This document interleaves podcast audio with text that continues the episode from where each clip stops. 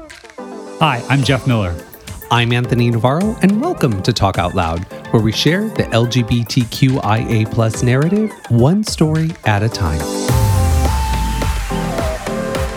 On this episode of Talk Out Loud, we're here with clinical psychologist Dr. Kristen Beasley, better known to her clients as Dr. B.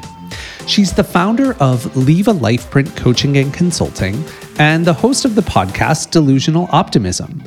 Her passion is empowering people to heal trauma and build resilience, specifically adverse childhood experiences, or ACEs. Today, she shares about navigating her own childhood trauma, coming out after being married to a man for 20 years, and what life is like today. Oh, and stay tuned for an exciting update at the end of this episode. Now let's hear Dr. B's story. Well, hello, everyone. We are super excited to be here today with Dr. B is joining us. Dr. B is the host of Delusional Optimism podcast that Andy and I have both fallen in love with. We know that once you get to know Dr. B a little bit today, you are going to fall in love with her too, and just all of the wonderful experience and just uh, skills that she has and life and wisdom that we've all benefited from that we're here to share together today. So, welcome, Dr. B. Thank you. Thank you so much for having me. It's great to be here. Yeah, and, and by here, you, we were just talking earlier. You're in Fresno, right? Fresno, I, California. I am in Fresno, California. I am a lifelong Californian, except for a couple of years in Cleveland, Ohio, where I did my clinical work. So, yes. And your and your clinical work was in. It's in clinical psychology with a specialization in parent infant mental health. So, babies yeah. and brains really make it simple. so, in order to have an organized brain, you have to be a baby and have loving relationships. So, that's my that's my gig kind of what what's uh, you talk about babies and brains. In, in your family were you the only were there any other babies any other brains any other kids? There are. I am the baby of three. There were three there are three siblings and i credit my siblings my older siblings with a lot of my own personal resilience. And so i have an older sister kimberly and i have an older brother brent. My sister's 11 years older than me and my brother is only 18 months older than me. So he's kind of like my twin. He's also about the smartest person that I've ever met in the whole world. Hmm. So, oh, wow. Yeah. And still like he's yeah, he's just a super cool guy and and I adore him. That's that's special. That's that's neat that you have have each other and had each other growing up to be part of yeah. those experiences. Yeah. With with family life, did you have an idea when you were younger? Like, did you have this innate thing where you're like, oh, I'm going to be a psychologist when I grow up? oh my gosh, I had, I didn't, but I do have a funny story about that. In fourth grade, like I never loved school, and I was never good at school. I was always like, I knew I had thoughts, and that I wasn't like. I knew I thought differently than other people. And in in 4th grade, so I was about 10 years old and I remember sitting at my desk thinking, you know, I don't think school's really for kids. I think school's just so adults can go to work and they just want to occupy all the kids like in one place. So they just made this thing up called school. And so I I mean, I have this very distinctive memory of sitting there like pondering like why do we do this? This seems so kind of dumb. And ironically, of course, then I end up being a teacher or in school the entire span of my adult life. Um, but but in a little bit of a more progressive way, I think. And then, but I what I wanted to do, I grew up in Ventura and I grew up surfing, and surfing was hmm. like my saving grace activity. You know, I still surf to this day not in freezing cold water anymore and in a much more mellow sense. However, and much less frequently, but it really was this like very spiritual experience for me that, you know, I could just completely lose myself in the water. And so again in fourth grade, fourth grade's like magical for particularly little girls. 10 is like when the window's wide open before it shuts into adolescence and you're like you lose us for, you know, a good decade. But I was, I thought, I just want to live on an island and be like the mama, like mama of all the kids who don't have like parents who will let them just surf all the time and hang out and we'll just like, I'll take care of everybody. So I was yeah. always this kind of weird thinker about big social things. Yeah. Hmm. It's interesting because like to, to today, like I'm like to me that's not weird at all. To me that's just like it's totally like the the pool I wanted that I like to be in myself personally. But I am curious so just because I always idolize like the idea of California surfers and stuff like that. But I, but so then Anthony and I arrived here a couple years ago, and I, I'd been a lifeguard and stuff. And I was like, oh, I'm a lifeguard, I'm a swimmer, I can I can get on a surfboard. I'm like, well, it's just because you swim, you can't surf, and No. it's something that it's, it's a work in progress for me. But I'm curious for yourself. Was there a teacher for you? Was there a, who, who taught you how to surf? My brother taught me how to surf and Ah. and to skateboard. So I skateboarded and surfed from the from being very little and I now look back and I think, "Oh my gosh, how did I do that?" But it's so second nature to me because I learned it so early. And hmm. I always wanted to be just like him. So, you know, we surfed every day, multiple times a day. And you're right. Like, I have tons of friends who always say, Hey, will you teach me to surf? I'm like, We're 50. No, we can't learn to surf now. Like, no, it, that's like learning how to be a pool shark. And, you know, when your brain is not plastic anymore as as much as as plastic as it was. No. So and and for me it's snowboarding. Everybody's like oh snowboarding's just like surfing. I'm like yeah no. I pretty much got a concussion the one time i tried to snowboard. The snow is not like the water. So yeah.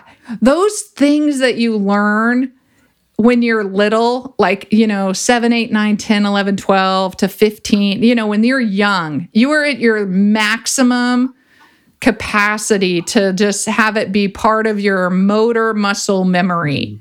It just is part of who you are. And so for me, I mean, the gift is that it was surfing, and oh my gosh, uh, you know, I still can just, I still can just lay around and look at a, a picture of a big, huge wave. And I don't surf big waves, but just look at it and feel so calm and relaxed. Or if I need a break, like I will just turn on a surf, like, mo- you know, a surf movie you know, where they just show people surfing. That's all they do. It's like one wave after, it's like repeat, repeat. But that's my, yeah, that's my thing. But it's very difficult to have the time and energy to learn to surf as an adult. It's impractical. I just tell my people boogie board. It's so fun. and, and, and that's that's that, what, yeah, and that's what Anthony said to me as well too. yeah, yeah. Just boogie board. It's just as fun if you don't know how to surf because you'll be frustrated for a long time. Yeah. Uh, it's so great to have this understanding that you had this sort of, you know, space that you could go to, this spiritual practice that you had as a kid growing up. How would you say your family life was like growing up with your parents and, you know, your siblings? How was home life?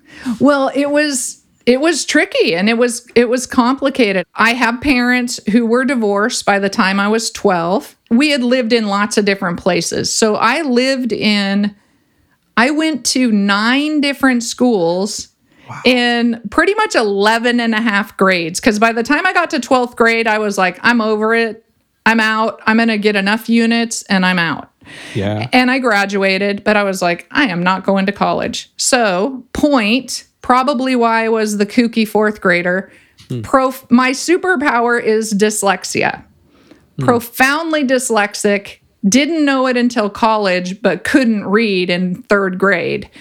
So, hmm. interesting. Knew that I was, would never have called it smart, but knew that I could think, but didn't fit in to the norm in terms of intellectual ability. Yeah, my my parents both struggle with, you know, traumatic childhoods. Hmm. And that then flowed over into our childhoods in a lot of ways, but we also have a lot of strengths. And I would and and this is why I always say that relationships and people in our lives gift us resilience. They hmm. are they give us this ability to overcome adversity. They give us hmm. hope and inspiration and optimism. And so my brother just being so close in age to me and actually my sister too, but my sister was 11 years older. So by the hmm. time I was old enough to really like know my sister, like I was in kindergarten, she was off to college but i but we talk about it now and we wrote letters to each other And that hmm. was a really powerful way to stay connected to somebody who has a shared story. And siblings have a shared story. And then my brother was always there. Andy was a boy. Andy was very protective of me. So nobody ever messed with me The, you know, where I lived in a pretty pretty vulnerable drug infested party community in Ventura hmm. that a lot of people did not escape without addiction or injury or death. A lot of people, which is why I moved, which is why I finally got away from that, was because I thought if I stay here, this isn't going to be good for me. Even though I still love Ventura and call it home, it was a kind of a scary place at times. And so, in that sense, my brother provided a lot of protection and said, you know, here's his little sister, but his little sister was not like people were scared of him, so they would not mess with me. Mm. Yeah.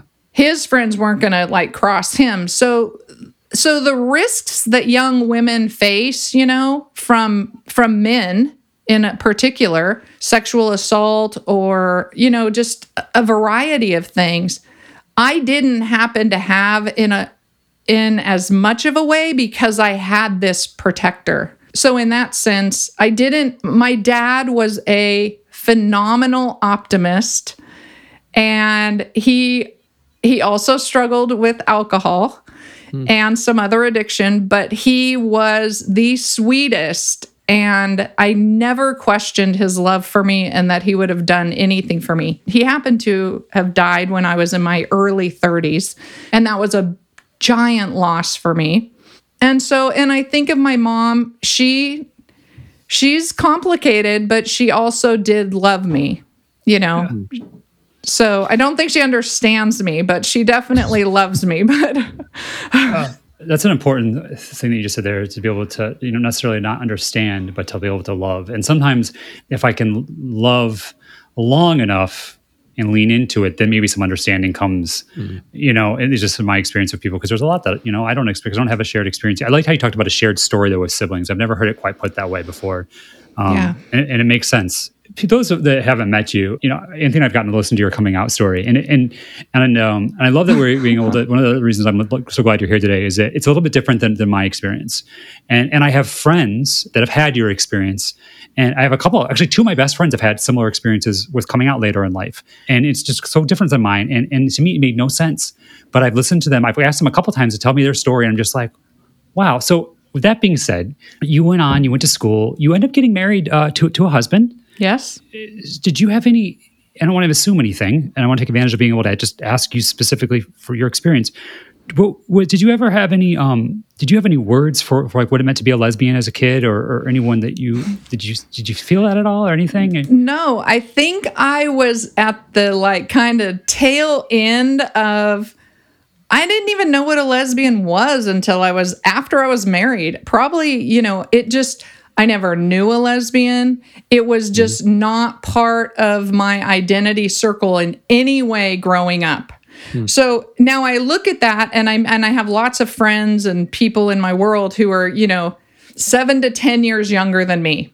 And you know, they had friends in high school who were gay. They da, da, da. and I think okay, where was I? Like surfing, clearly. Like, no, didn't ever cross my mind. Like, of course, I was just going to marry a guy and have kids. And I really identified so much as being a mom like I wanted to be a mom so much that nothing else really I didn't I didn't even associate needing to be a mom with a man. I just wanted to be a mom and then it ultimately I married my best friend and you know, we were together for 20 years. We have 3 adult children and I would never if I were not gay and born gay or a lesbian, then I would probably still be married to him. I mean, I mm. still think he's an amazing person and he's a wonderful father to our children. But I had to be me. Like I had to hmm. be at, at, at a certain point, and there is a neurological process that makes this sort of obvious. that happens for women around the age of 40 where there's a hormone shift in your brain. And then it, all of a sudden, things kind of become really obvious that were not there before. And okay, I'll explain it to you. And if you want to cut it, you can. Um, No, This is really No, we want to hear. Yeah. Yeah. Okay. So women when they're in their 20s, you know, in their childbearing years, they need to have a lot of estrogen and hormones in their system in order to tolerate the amount of caregiving and love they have to provide for young children and partners. Mm-hmm. Because think about it. If you have a bunch of babies around and, and somebody who needs a peanut butter and jelly sandwich, and you're like, oh my gosh, no, and in your 20s, you're like, of course, I would love to do that for you and let me sweep up after you too. I'm thrilled about it. You know, I watch this in women all the time. And then as you get older and past your childbearing years, those hormones begin to recede as we hmm. move into, you know, a different phase of life. We don't need to be that anymore because we don't have little babies around. And then it starts to apply to everyone in our lives. And we're like, make your own PBJ, you know, you can do that. like, what's wrong? Why would I do that? You can do that. And so the other factor for me in particular that I've learned about my story is that I had two events that really forced me to face my own personal mortality. My dad dying, and I was diagnosed with cancer at 34. And so and it was a it was a process, you know. I mean, I'm I'm cured, I'm out, it's all good, but it definitely makes you face your, you know, everything real about your life. And I and I believe everybody should go to therapy, but in my therapist for the very first time in my life, I sat in her office as I had before and recognized oh my gosh, I'm you. And you're married to a woman and you're a psychologist. And you're like, for the first time I had this identity spark, I related to somebody who felt very much like I felt. Hmm. And I literally got in my car and drove home and told my husband that I thought I was gay. Yeah. Well, he was your best friend. He was, right? Well, yeah. yeah. Yeah. And Who I else said, I don't know what we'll do, but we, we'll figure this out. And and we we literally we stayed together several years with that information and raising kids together and you know processing Yeah. that. Yeah, you have a healthy relationship still with, with him. That- that- I, I guess I don't want to put words in your mouth, but you've been able to have a friendship still, um, raise Yeah. kids together. Or We yes, I mean our children I definitely our our children are now 33 20 uh, they're all turning a, a new age. So I have a Yeah. 33, a 28 and a 24. And I would definitely say that he and I are would consider each other friends. Do we hang out? No. Do I'm married, so I have a wife and he has a girlfriend and so this Sunday we're all going to be together for our oldest son's birthday at my daughter's house. So there's we we interact on a lot of different levels, but we don't hang out together. Like we're I not in each other's lives like, you know, in the past. But I think that I mean, I can say for sure like when there's something that comes up with our children in particular or if I were to need something, I could always and easily turn to him. And I hope that he feels and thinks the same way about me. And I'm pretty sure that he does. But, you know, we share grant, we share grandchildren and, and so, you know, I would, I would still, like I said, if I weren't, if I didn't know this about myself and hadn't come out and lived my true authentic self life, then I believe that I would still be married to him. You know you said that when you you know you were in that therapy session and you le- like you left the therapy session you had this realization you left you went home and you told him your husband at the time right away. And then you went on to say that it took almost several years of you still being together to work through that. Uh, so i grew up in a family where i, I came from i come from a divorce family and it was not a very it was not a good situation. There was not a lot of communication. It was sort of like one day everything was fine ish. And then the next day, dad was moved out of the house. I mean, it was literally like that's how it was. And what I'm hearing from you is well, so there's two things. Is one, it's just how important it is to to understand when you're you know understanding who you are is being able to then express that to your you know your partner your family your close friends to be able to articulate that. Because when we hold back information from other people then it causes problems within those relationships. I know you know even for jeff and i is you know being a married couple there are times where i'm processing something and i maybe am not telling him what's going on because i don't have the words for it yet. And it causes a riff and it's almost like in order to you know curb that a disagreement or an argument it's like i've got to get that information to him right away because he needs to know to understand like it's not you it's not this it's just this is where my head is at right now and i i need to you know work through this. So i i I give both of you credit, so much credit, you know, coming from, you know, that experience that I've had of not being able to communicate, like how important it is to have that communication.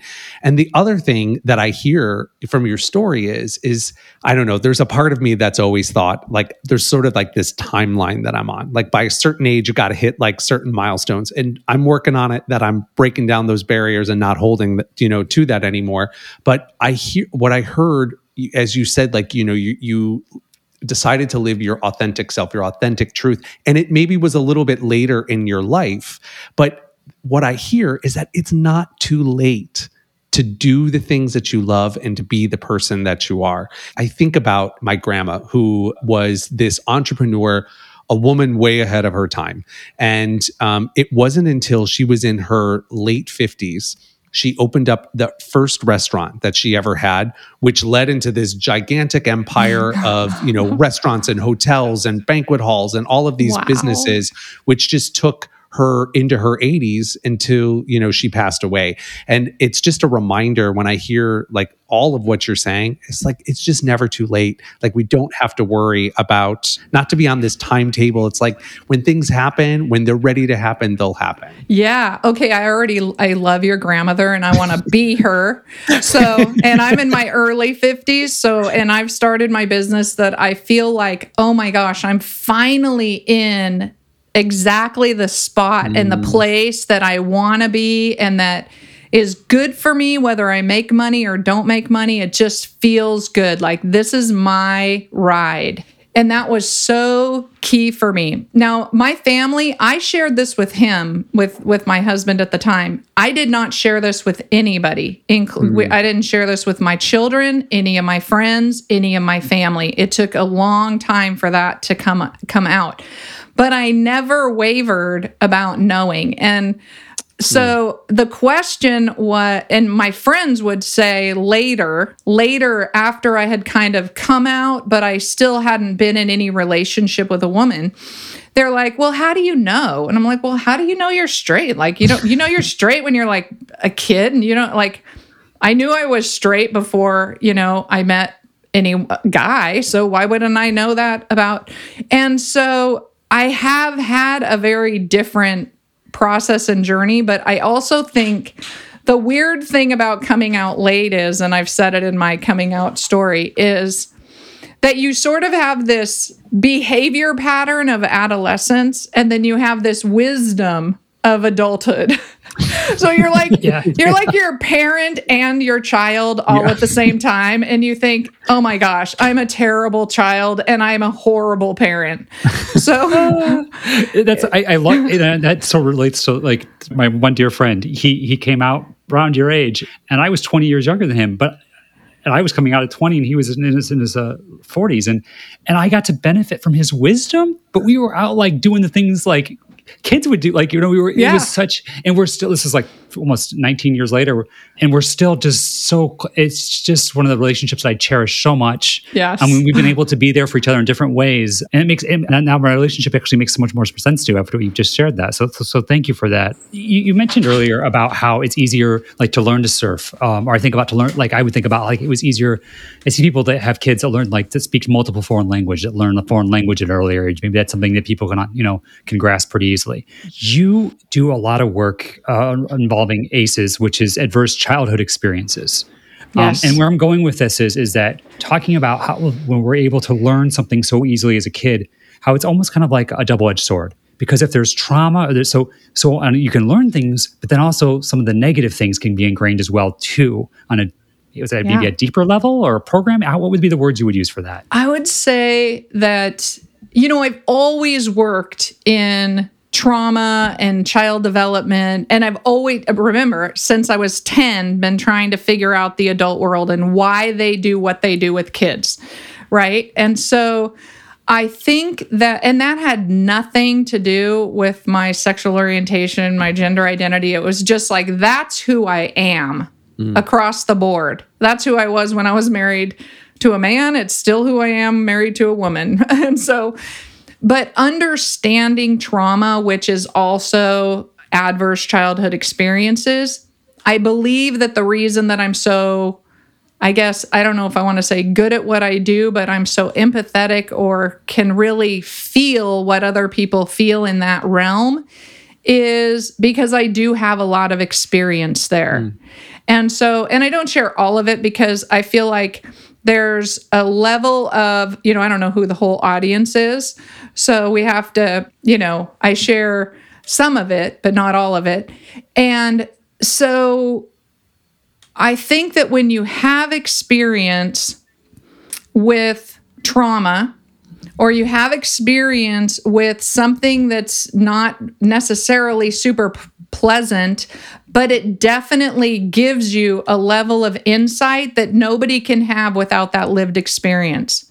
So then add on top of it my lived experience, which is a fairly narrow slice of the pie in terms of people coming out in their 40s, let's say, or in their late 30s. I was so hyper set on this is my journey and this is about how I feel about me and the messaging that I want my children to have about themselves. Hmm. If I can't be honest with myself at this point, they will never ever believe that they can be honest with themselves. Wow. And it, and that's that wisdom of 40, right? That's I never probably would have come to that had I come out at 16. I would have told but at 40 it was like stay married and just, you know, whatever or live your truth and be a real parent to your children. Wow.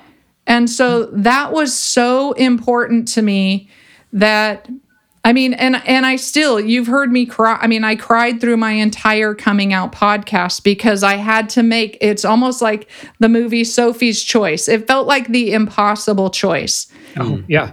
Giving up my, you know, my children's father, my marriage, my relationship and then also giving my children the gift of honesty, truth, identity, and all of that. And I just decided I could not be the best me if I sacrificed me for them.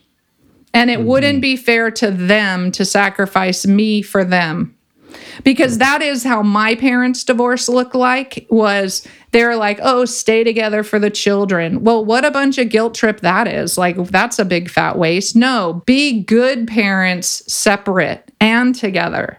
Yeah. And if you can't do that, like that's your job as a parent is to be good parents for your children whether you're together or apart. You know, my parent my my father had passed. I have no question that he would have loved me no matter what, gay, straight, you know, trans, whatever. He he was he was going to be fine. My mom loves me eh, at, no matter what, but on certain days she's like your gayness has ruined your all your children and i'm like there is not one thing wrong with my children and mm-hmm. why would you say that to them? Like they're offended. So there's this this weird you know we have to talk about these really hard things. Mm-hmm. And when we talk about them they're totally manageable. It's only when they're not talked about that they're unmanageable. Yeah. and I love that you said, you know, sometimes you're processing things and Jeff, right? Is it you're thinking, oh my gosh, like what is going on with him, right? You're like, what the heck is going on?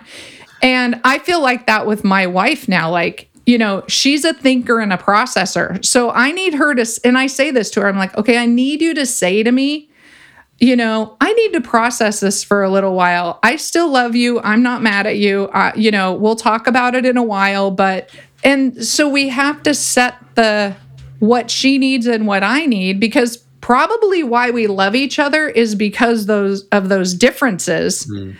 But those differences are also the things that make us go, oh my gosh, you know, ah, what do I do? it's those, uh, it's almost like those things that in any relationship, you know, where there's those, those hiccups, those bumps in the road, those disagreements, whatever they are, it's where that, you know, that definitely comes into play.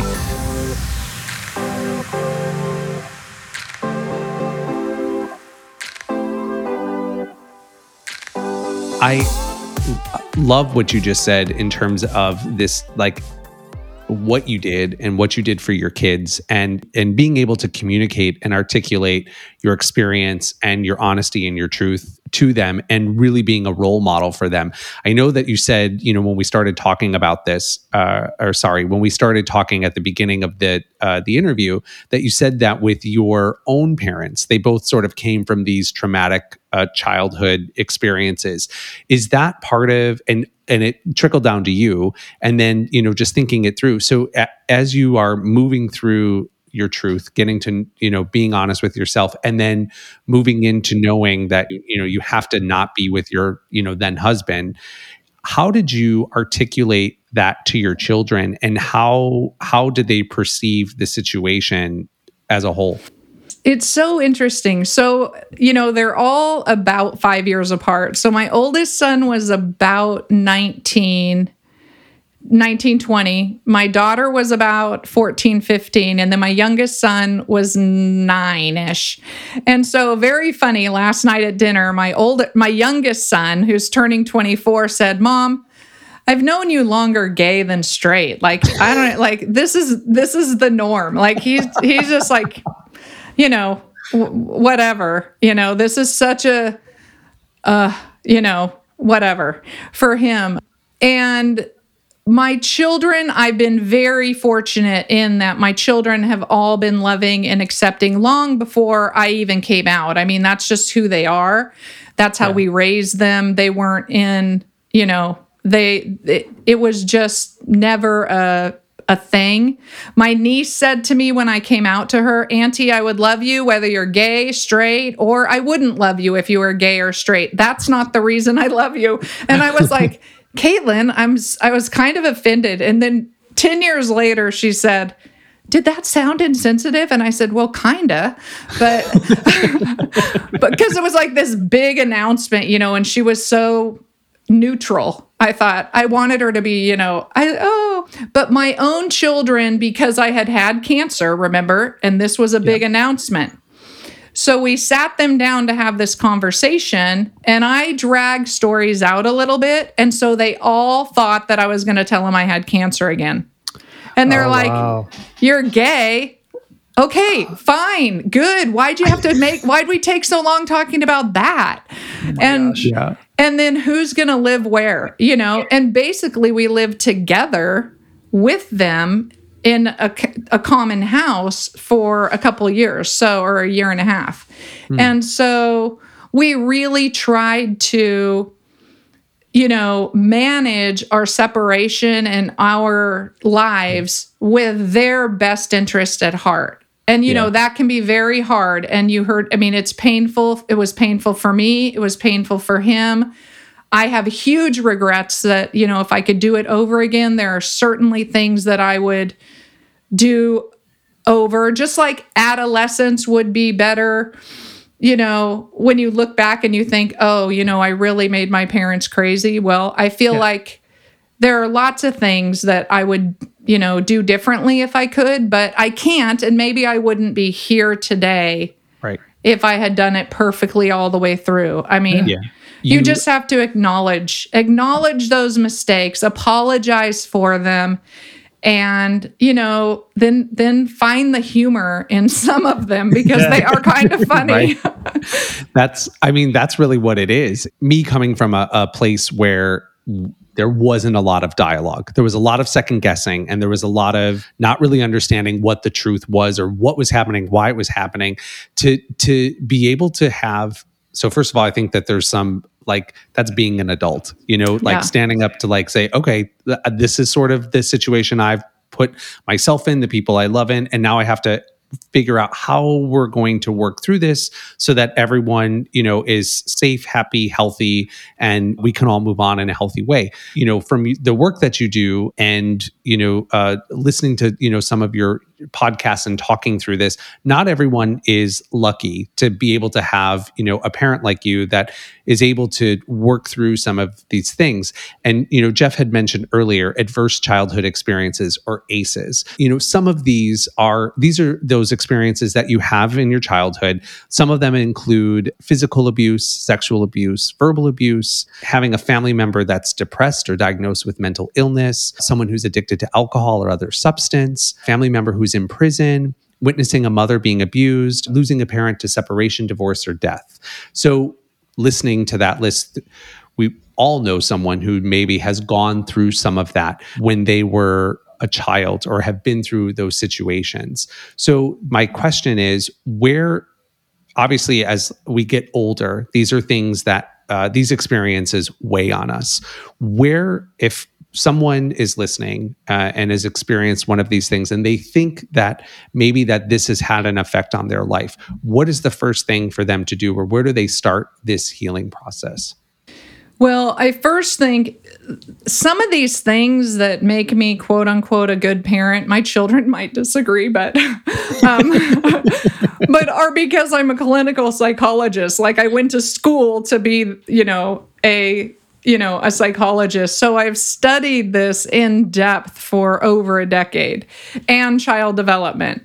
So that actually makes me well trained in terms of responding to this stuff. That does not mean that I parented this way or hmm. that their perception of me as their parent is the same. They adore me, I adore them. It's all good because, you know, it's life. But you know, I have several adverse childhood experiences. If you look at your ACE score, and the, that hmm. ACE score, 62% of the population have one, and 16% of the population, which I live within, have four or more. So I think that the blessing and the curse is that I recognize that trauma level. And at the same time, I had the resilience and the support level to push me through to the other side to be able to have a perspective about it. So I'm able to look at it with some insight and reflection, which is where which is really the tipping point between healing and staying stuck. So people in the same family can have trauma, but mm-hmm. then one person is, gets stuck in it but the mm. other person can really have insight and heal and move forward. And I think that's confusing for a lot of people because, but that is what resiliency is. And then the person who lives through it can say, often feel like they have a little survivor guilt hmm. because I got past it. And then I'll use my brother for an example because he always lets me use him as an example and because he's my loving protector and and he's like, "Yeah, use me as an example cuz he is the smartest most brilliant person I know and he is somewhat stuck in his trauma on a lot of levels." But he's brilliant. I mean, he's an artist, he's a writer, he's just brilliant. But people would say you're practically the same age. You grew up in the same household. You grew up with the same parents, blah, blah, blah. Nothing about that. I want parents to recognize nothing about how you parent your children is exactly the same. Hmm. Right. Everything about being in a family is different from every single child, just like every single child is so different from yeah. just because you have one doesn't mean number the next one's going to be the same. They're like polar opposite. And you go, who are you? Where did you come from? Don't you have parents? yeah yeah it's i i you know i think that um every, anyone can relate, relate to what you just said there with, with, with personal. I've observed what you're talking about. I think it's important to actually then kind of like because this can sometimes this kind of conversations can people be like, oh, it's a little woo woo mystical, blah blah blah.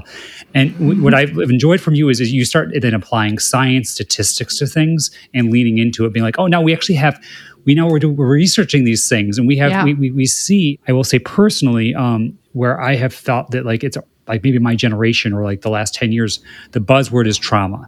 And 90% of the time you never hear the resilience following trauma. We, mm. people just spent and and it's like then so you can't see the forest through the trees and you're just stuck in the trauma. Right. And then and then we you know and then it can be start to be like oh well why couldn't he figure it out if she could figure it out? I know for myself when I was sick and tired of being sick and tired, like when I finally surrendered for for me it was with like addiction per se. Mm-hmm. But I, but but my that that stemmed due to I was in so much pain that that was where I felt that was where I felt released, and, and to, for a long time it was it was something that that saved my life. Absolutely. And then, and then, it stopped working, right? It turned on me. But I do know once I finally like there was when I was able to hear like finally like I reached the end of myself, let's just say. And I remember like my mom saying, you know what, eventually Jeff, you're gonna realize it's not just bad luck. You there there is some you have to have some power in this hmm. that I was able to like be able to start then having what you talk about is dialogue. Mm-hmm. Right? Being open to the fact that maybe there is a there, maybe there is something going on here, and you know therapy, group work. And I, I cry sometimes, but like when God, the first couple years, if you heard me talking about this stuff, I, I couldn't have a conversation like we're having today without being in tears. Yeah. And, and and when the tears do come, it's like, oh, well, what else is going on here? What what can I learn from this? Um, mm-hmm. And what is this? What is this emotion trying to move within me instead of being stuck in? Yeah. That that that being said, you know, and Anthony asked like where where are good places to start? You talk about in your so there's different ways of approaching this. And, and i just want to one thing i don't want to forget is, is that what i've learned from you is, is that how important a one-on-one relationship with someone can be. Mm. like we don't have to try and save the world or save all the children but the, how important it is for each person to have a good enough parent even you talk about. Yep. Can, can we talk about a little bit about that right now? Yes. The most powerful force in building resilience which is the ability to overcome adversity is one loving, attuned caregiver relationship. Hmm. Somebody who can see you for who you are and love you for who you are under all circumstances. And you only need one. And they don't even have to be that great and they don't have to be there every day. Like nobody has to be a perfect parent, so let yourself off the hook. You can really suck at this job and then like be good at it sometimes and your kids can turn out phenomenally. So you can pat yourself on the back or you can be like, "Oh, well, you know, some days are good, some are bad." But it it really is a relationship that's loving and honest and and where you're seen like somebody mm. can see you for who you are and love you for who you are. So we talked or er, like right at the beginning when we talk about, you know, LGBTQIA kids who are coming out.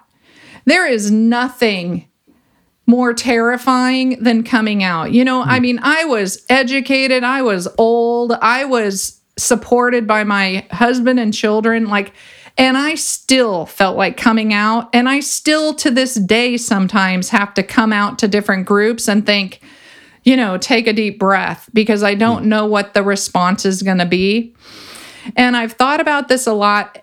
If one of my kids were going to have to come out to me, I think if I thought they were they were gay, that I would put them in the car and lock the doors and take them on a long drive. And just like I did sex ed with them, I would, so they couldn't get away, I would just like say, okay, I'm kind of feeling like maybe you might love somebody of the same gender. What do you think? And just open the door for them.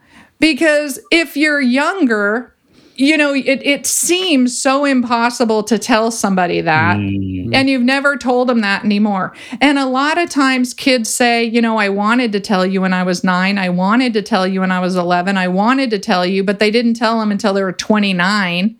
Mm-hmm. And you're like, oh, well, I already knew. My best childhood friend, when I came out to her at 39, to, said, I know, I knew that since you were 12. I'm like, Christina, What's wrong with you? That was your job. You were my best friend. She goes, You wouldn't have been able to hear it until you you figured it out. Mm, and I'm yeah. like, and I, you know, I love her to pieces to this day, but I I crack up at it. And so, you know, we can open the door in loving ways, and yet we're so afraid to do that You know, think about how scary it is to say to somebody, "Are you gay?"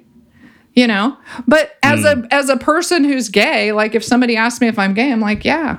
What's it's Yeah. like, do you want a drink? No, sure. Yeah, whatever. Yeah. Like it's not I'm not offended because I don't think there's anything wrong with it. Right. Yeah. So why do we ask why do we ask the question as if there's something innately wrong with the the answer or we're going to have this big reaction. If you have a big reaction to me saying yes, something's wrong with you, not me. Right. Yeah. Yeah. I, I think that I think about today uh, more so with our trans brothers and sisters. For uh, sure. With the, the the study that came out this past year about that. uh, Eighty percent of Google Analytics shows that eighty percent of what's being put out there information-wise is all negative context, right? And so that there's these these boogeymen in people's heads about the trans population, right? Um, so and- and- much. right and th- so that's why i mean it's so important to share like if you know someone who's trans to be able to like point someone into a direction and just trans story to be able to share that with somebody. Yeah. um, i also think it's interesting for also like i have to acknowledge the fact that like my parents they when someone asks like oh about their kids maybe somebody they haven't seen in a year like 15 years or you know or whatever they're like oh yeah yeah we, we have a son-in-law. Oh well you, you have two boys you have a son-in-law. Wait you know like Yeah. that, that, that there are levels of, of coming out. And i think that's why story is so important and being able to talk about like your story today you know learn about the work you're doing but also as on a human level on a personal Yeah. level um, and i appreciate your open and honesty about about that what we're talking about today Can I share something about our trans brothers and sisters because Yeah. this this really puts it into perspective. Yes, we have created this, you know, boogeyman mentality about the trans population and we also know statistically that 80% of the people in our population have never met a trans person. The only exposure to transgender people is through the media. Mm-hmm. So then that just compounds that issue. There's just this great documentary called Disclosure and it with Laverne Cox. So, Yeah. you know, check that out because it's about media and the transgender population. yeah That's that- that- available on Netflix. So everybody knows. Yeah. Because Yeah. it's really easy to watch. And it's a great dialogue to have about how trans people are portrayed in the media. And it really impacts of it's not history true. too Yeah. For sure. And, Yes. it, cre- and you're just like, oh, well, because because we've, you know, I'm, I'm 40 years old, and I can think of it goes through stuff before I was born, and then, then stuff that I've lived through. I'm like, oh yeah, that I, mm-hmm. that's what that did, and Yeah. and you know what? Like I I see how that impacted me when I was in school. I remember how we talked about things. Yeah. You know, and so yeah, cannot say highly enough about about that. That's thanks Yeah. for for pointing that out. for sure. Um, and and you're right about the people that we love. If they have an immediate reaction to that's negative when somebody comes out, this is why I like for people if they think somebody's gay and they want to know, if they're a person close enough to know, not just out of curiosity, but because they have a loving relationship, to invite them in to tell you or to have a conversation mm-hmm. in a safe way because the the reaction that people get can be so scary. You know, it's such a vulnerable place to be and parents sometimes have a negative response but then have a big shift later on and are just become the biggest allies and advocates for their Yeah. LGBT kids. And my wife in particular, she knew she was she knew early on in her adolescence and her mom was, you know, not on board so much. And she worked for the Catholic Church for 40 years. Hmm. And at her retirement party, we went to her retirement her mom's retirement party and her mom had been on board now for decades right? You know her mom her mom came around. And is sweet sweet love her to pieces. And at her retirement party we walk up to to go to mass before her retirement party. And she says oh father so and so this is my daughter and this is her fiance and we sat in the front row and he proceeded to do an entire mass on how the gays are ruining the Catholic Church. oh. and we laughed. We laughed through the, you know, we were like, oh my gosh, are you kidding me? That's what you wanted? yeah, yeah, yeah. It's uh, you know, it's either laugh or cry, and we're laughing right now. I know, so, I know. You laugh or cry, exactly. Yeah, It's yeah, it's yeah. so, but it really is like there's so much intersectionality about who we are. You know, we're not just this like one thing. We're all kinds of different things. And so I use the example too of being a Christian. You know, I'm like, Mm. oh well, you know, a lot of people say that, and then for me, I go. What do you mean? Like, are you on this side of the spectrum of Christianity or are you on this side? Like, I know the hateful ones who would like to kill me or the ones who I, you know, are loving and inclusive. So when you say that, you probably don't recognize that I have a big reaction to you and I need a lot more information before we can connect.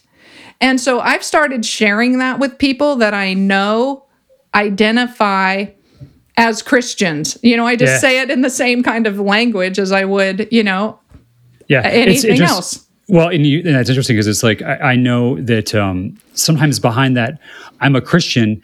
Um, my my instincts have said, "Watch out! There is a, a one-two punch coming around the corner." Yeah. um, right? And so my instinct to be cautious and to, to watch out and to listen to like wh- what you know, not to assume anything.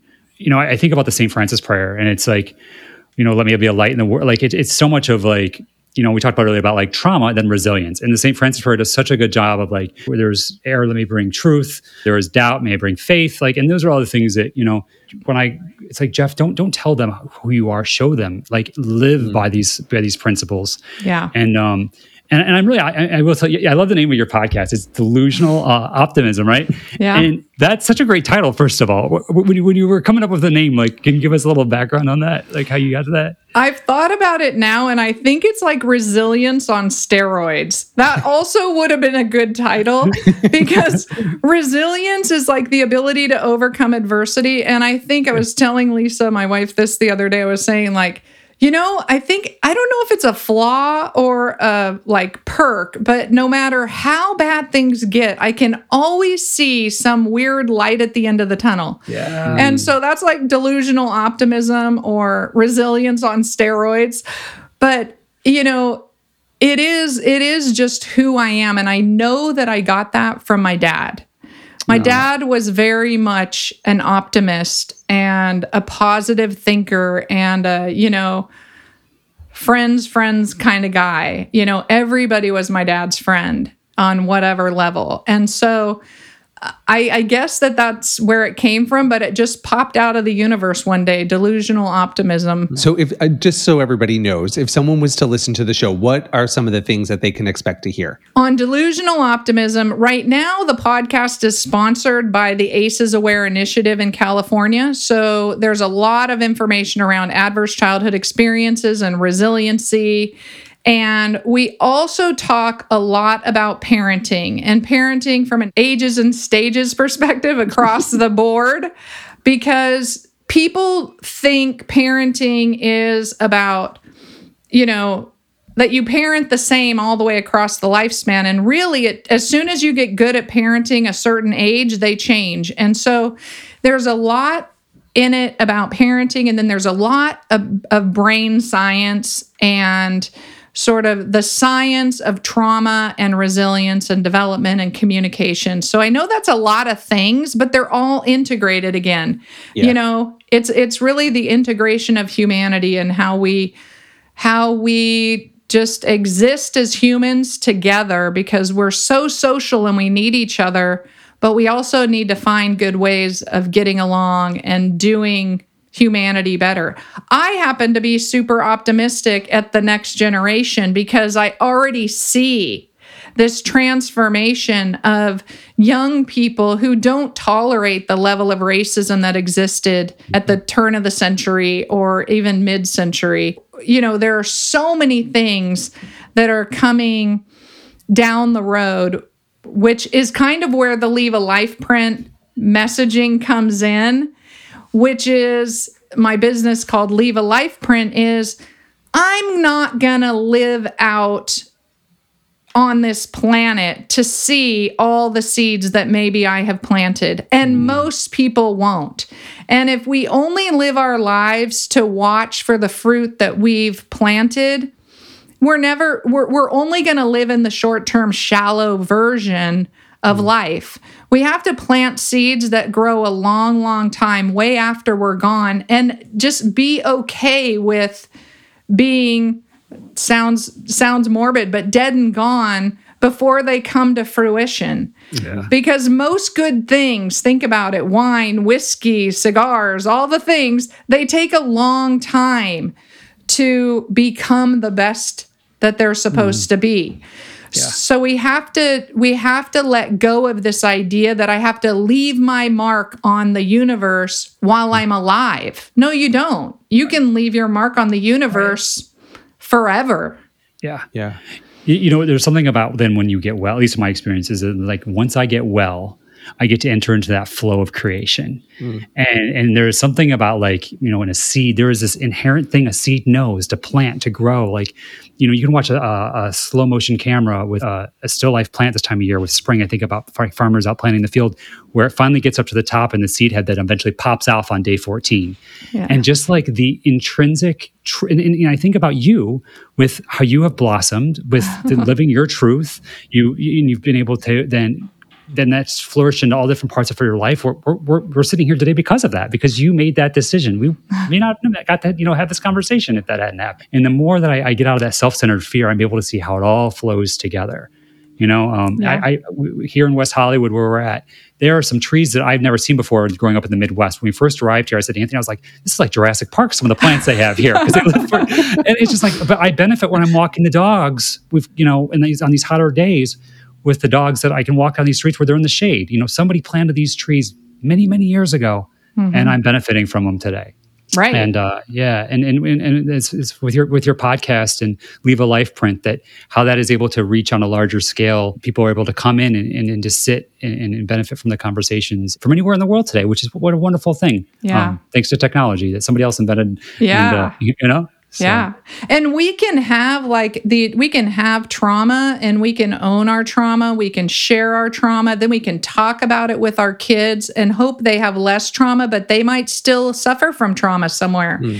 And then but then they learn new things and then they have children and they've figured out how to suffer for with less trauma and more resilience. So we're like building this it's like we're flushing the trauma out of our lives in some in some way but it takes a generation of time to really move things along. You know i can never unsuffer the trauma that i suffered but i can definitely share the lessons that i've learned from that and help somebody else raise their children with less trauma mm-hmm. And then those children will be raised in a whole different environment and they will raise children with less trauma and more understanding.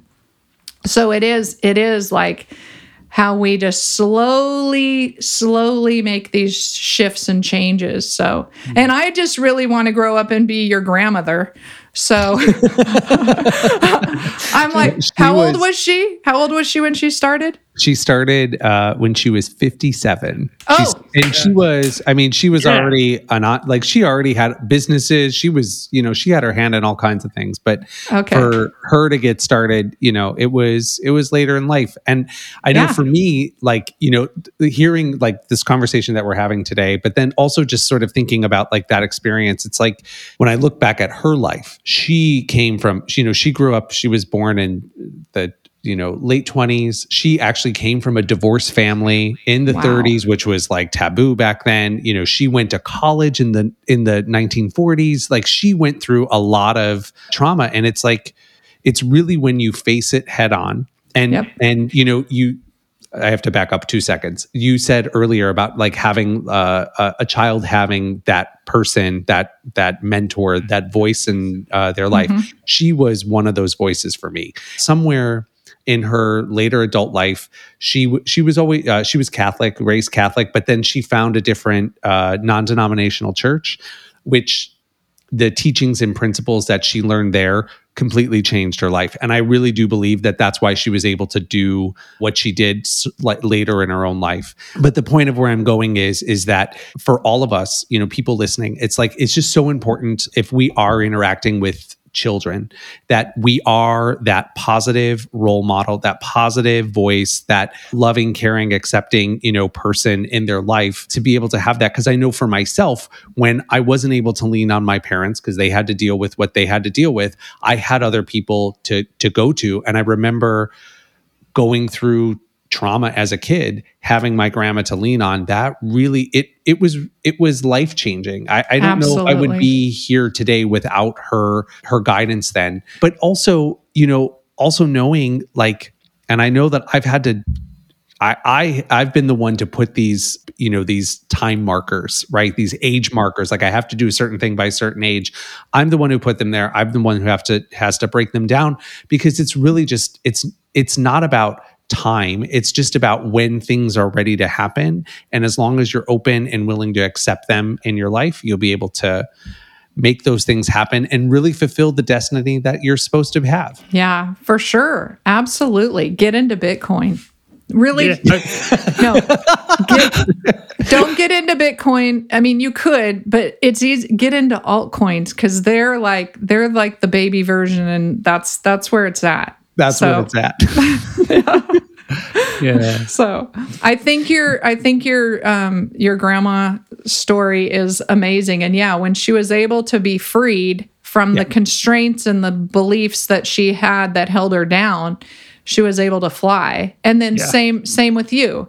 There is research that if you write those things down, like put them on paper, then they're much more they're like 80% more likely to happen than if you just say them or think them. Oh, So you have to write it over and like when you're in trouble at school, you know, write it a hundred times on the wall. Yeah, no, it, it, I would, I would. It's funny. I was looking at uh, some stuff for Talk Out Loud. We, we, this was kind of like just like an idea and a thought, you know, a couple years ago, and and I and I had like I made a list on my phone, just in my phone notes of like people that like one day I'd like to talk to these people, and I was like, and I haven't, and I've actually kept the people on there I've talked to. I was like, I wanted to talk to this person, and we've gotten to sit down. You know, we, it, it, it's like it activates that intention or plants the seed or whatever it is. Um, Yeah. you know, we're limited to you know how much we can learn from you today. But the wonderful thing is, is that your, your podcast is available um, on all major all major platforms, and we're going to have links on our website to that as well. Thank you. In the meantime, I'm just going to picture you out surfing that wave because Okay.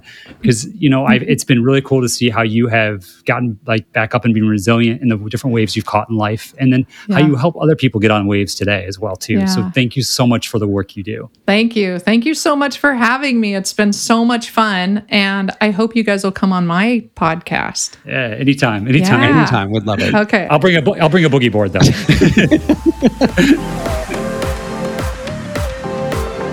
There's an old saying communication is key. And after having this conversation with Dr. B, it seems that it is the key to slowing down trauma and building resilience. If you want to learn more about Dr. B, listen to her podcast, or check out the services she offers, visit our website at www.talkoutloudlive.com and visit her profile page. We hope that you've enjoyed the season of Talk Out Loud. For us, it's been such a pleasure to have the guests we've had on and to share their stories with you. Now, we are going to take a short break because we're getting ready for a special series we've been working on. This series is going to be ready just in time for Pride Month. We'll be sure to share more details as we get closer to releasing new episodes. Thanks for listening to this episode of Talk Out Loud.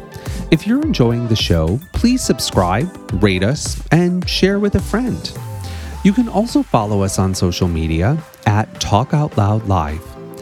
If you or someone you know has an inspirational story and a member of the LGBTQIA plus community, we'd love to hear from you. Reach out to us on our website at www.talkoutloudlive.com. On our website, you can also catch up on past episodes, learn more about our past guests, and browse their profiles.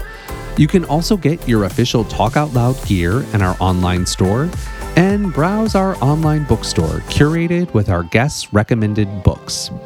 Thanks again for listening, and remember be true, be you, and to talk out loud.